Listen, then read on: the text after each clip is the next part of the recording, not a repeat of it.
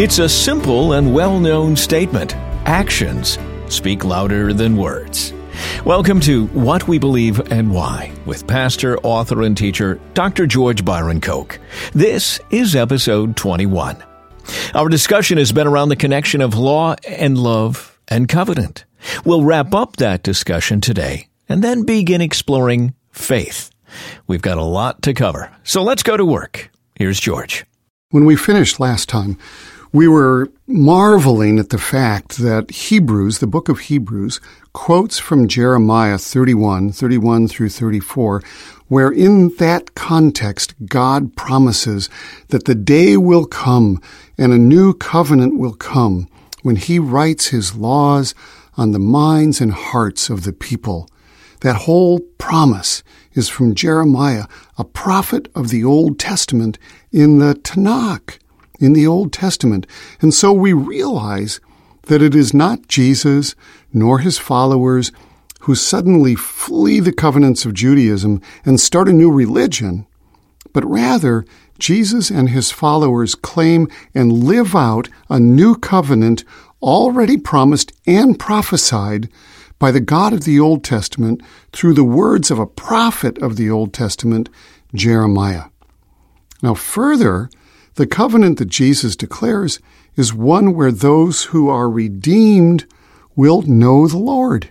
And his laws, his teachings and instructions will be internalized and lived out, rather than performed because of external behavior control, whether by peer pressure or because of scrutiny from religious leaders.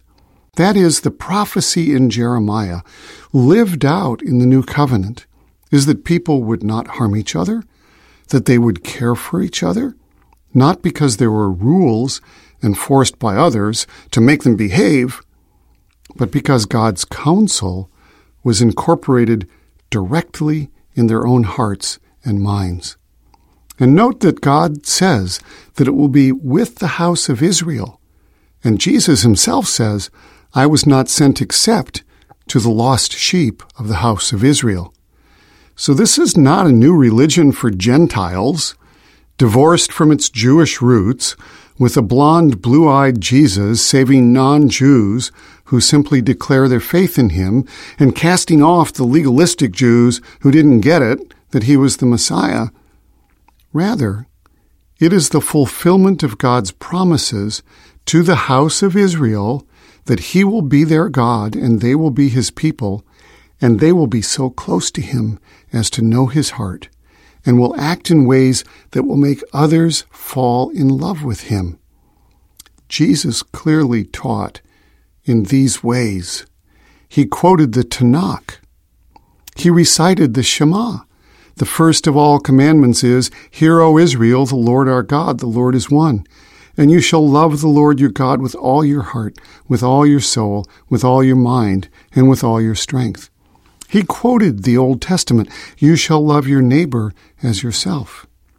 He told them how to demonstrate that they were his followers, not by proper defense and assertion of theology, not by agreeing to certain propositions or concepts, not by affirming carefully reasoned doctrines, but by how they treated each other. A new commandment I give to you, that you love one another as I have loved you, that you also love one another. By this all will know that you are my disciples, if you have love for one another.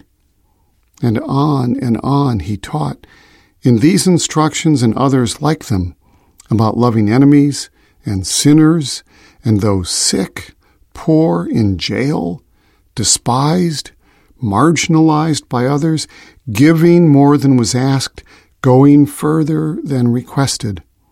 He made himself the ultimate sacrifice, the giving of his own life for us, because he loved us. The love of God poured through him, because the love of God was in him, and he desired that it also be in us. He prays this in John 17. I do not pray for these alone, but also for those who will believe in me through their word, that they all may be one, as you, Father, are in me, and I in you, that they also may be one in us, that the world may believe that you sent me. And the glory which you gave me, I have given them, that they may be one, just as we are one, I in them, and you in me, that they may be made perfect in one, and that the world may know you have sent me, and have loved them as you have loved me. Father, I desire that they also, whom you gave me, may be with me where I am, that they may behold my glory which you have given me. For you loved me before the foundation of the world. O righteous Father, the world has not known you, but I have known you, and these have known you sent me. And I have declared to them your name, and I will declare it, that the love with which you loved me may be in them, and I in them. Though Jesus was sent to the people of Israel, it was through the people of Israel, promised in the covenant with Abraham, that God promised all people would be blessed.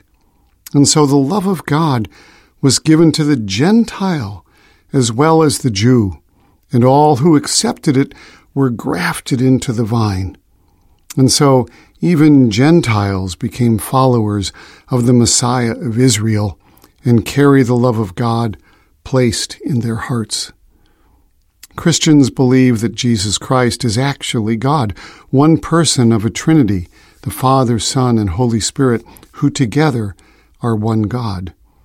They believe that the Son is God and has existed since before creation, that creation happened through him.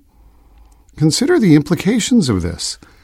What was created through him returns through him to come on to the Father. Thus, when Jesus says, I am the way, the truth, and the life, no one can come to the Father except through me, it's an obvious consequence of his creation role in the Godhead. It's practically a tautology. But if that is true, then it has always been true. Jesus didn't say, It used to be that Abraham and his descendants came unto God by his covenant with Abraham, but now they and others can come only through me. If he is God, then his statement, except through me, was always true. It's his eternal role as Creator and Redeemer. If Jesus Christ is indeed God, then he was present at the covenant with Abraham when God promised that the covenant would be everlasting. And if he isn't God and wasn't God, then he has no power to overturn an everlasting covenant made by God. In either case, the covenant with Abraham remains just what Genesis says it is everlasting, forever, eternal, unending and through Israel and through Jesus Christ, even those outside of Israel are brought into the everlasting covenant along with Abraham and his descendants. So, what we're looking at here is salvation and sanctification. And remember this that the order of salvation in covenant whether the covenant with Abraham or the covenant with Moses, the covenant that Jesus declares, the order of salvation in covenant is, as it has always been, God initiates a saving relationship, like a marriage, and promises to be with us eternally. We believe in Him. That is, we trust that He can do what He promises and that He will we rely on the promise. In Jesus, as he fulfills the covenant, we witness the depth of God's love for us. Sacrifice even unto death, and the power of love so great that it brings resurrection to new life. He lives with us, in us, and through us to teach us his ways so that we too might love those around us, neighbors and even enemies. This is our sanctification, our being conformed to Him, learning to be like Him, learning to love like Him.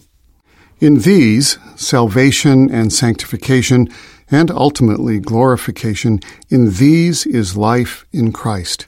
It is the covenant Jesus taught, and he fulfills it within us and through us. As with the Jews, as they responded to the covenant that Moses read, we are called to covenant. We obey and we hear. Let's turn now to faith.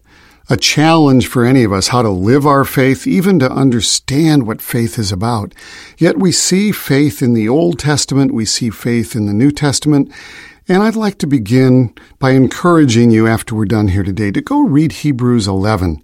Much like Psalm 119, Hebrews 11 is a tribute to God's teaching and counsel. This chapter of Hebrews is a sweeping, exuberant, compelling praise to faith.